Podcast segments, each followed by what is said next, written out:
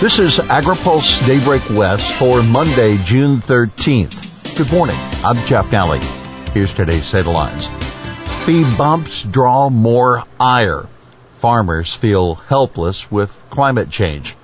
House set to clear shipping reforms and SEC urged to drop disclosure plan. Frustration rises with water board fees. State water board staff met with stakeholders last week to go over potential fee increases for various regulatory programs. The meetings brought the usual calls for the board to justify every expenditure that gets passed on to farmers, even 36,000 for AV equipment. Karen Cowan, executive director of the California Stormwater Quality Association, voiced frustration many times in the regulated community have long felt. The legislature at this point can mandate whatever they would like for the water boards to do, and there's no skin in the game, said Cowan. Several representatives blasted policymakers for not dedicating any of the record state budget surplus to shoring up the board's reserve fund. Remember, a coalition of farm groups and water districts is urging the administration to allocate $25 million to the reserve and another 150 million to cover non-agricultural expenses. Farmers need interim steps for adapting to climate change.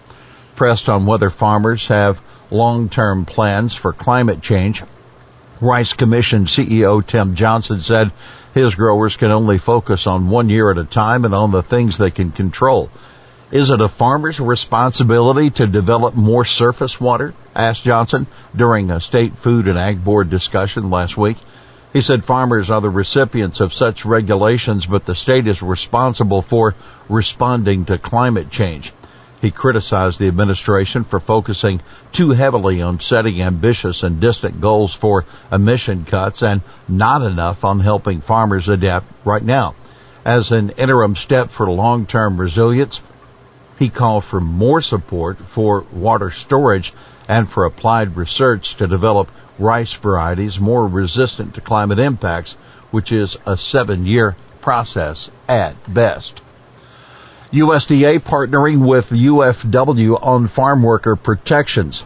The Biden administration will work with the United Farm Workers to develop a $65 million program broadly aimed at helping farms implement, quote, robust health and safety standards for employees and preventing unfair recruitment practices for H-2A workers.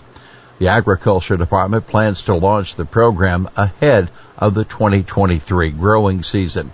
UFW will work with relevant stakeholders, including farmers, farm workers, farm worker advocates, and unions to ensure that the agency benefits from a wide range of views, the department said in a press release. UFW's work will be funded through a technical assistance cooperative agreement with USDA.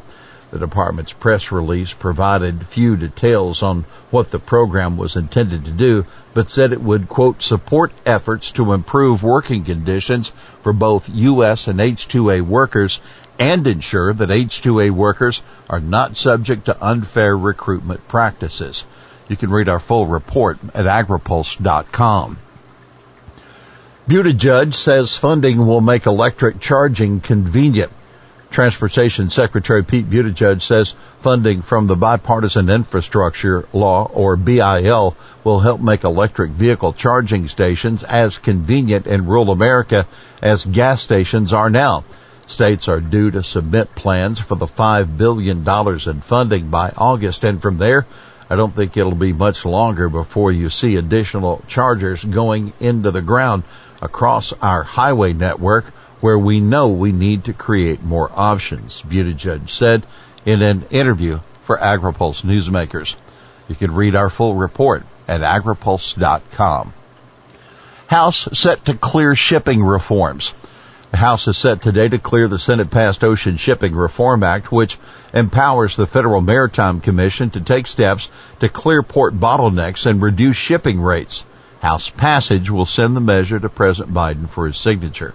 The bill is not quite as strong as a version the House passed earlier, but the President pitching it as a way to help control inflation. During an appearance at the Port of Los Angeles on Friday, Biden said major shipping companies had raised rates up to 1,000% and increased profits sevenfold. By the way, House Rules Committee meets this afternoon to prepare the Lower Food and Fuel Cost Act for floor debate. That legislation is a package of seven bills related to agriculture and biofuels, including a controversial measure that would create a special investigator's office in the USDA's Packers and Stockyards division. NPPC and AFBF submit brief challenging Prop 12 to Supreme Court. The National Pork Producers Council and the American Farm Bureau Federation filed a brief challenging California's animal housing law with the Supreme Court Friday. The brief argues California's Proposition 12 ballot initiative, which would ban the sale of pork from hogs raised anywhere in the U.S. without minimum square feet requirements, violates the Constitution's Dormant Commerce Clause by imposing an excessive burden on interstate commerce. More than 99% of the pork consumed in California comes from other states, NPPC and AFBF said. The case made its way to the Supreme Court after the Ninth U.S. Circuit Court of Appeals ruled against NPPC and AFBF last July.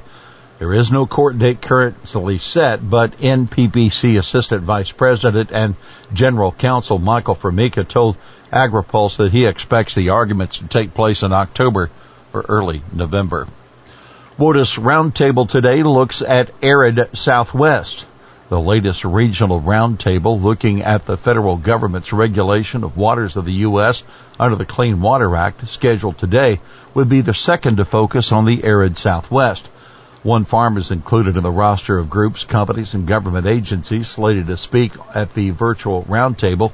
It kicks off at 3 Eastern Time and has been organized by Amigos Bravos, a New Mexico environmental group. Well, here's today's He Said It. Here's hoping you'll stay engaged about your government and those elected to serve California. That John Myers, a Los Angeles Times journalist who has covered the Capitol for more than 20 years and is now stepping down. When Myers started, the paper had 14 journalists in Sacramento and is now down to five reporters and a columnist. Many other news outlets left the city entirely in that time. Well, that's Daybreak West for this Monday, June 13th. For the latest news out of Washington, D.C., visit agripulse.com. For AgriPulse Daybreak West, I'm Jeff Nalley.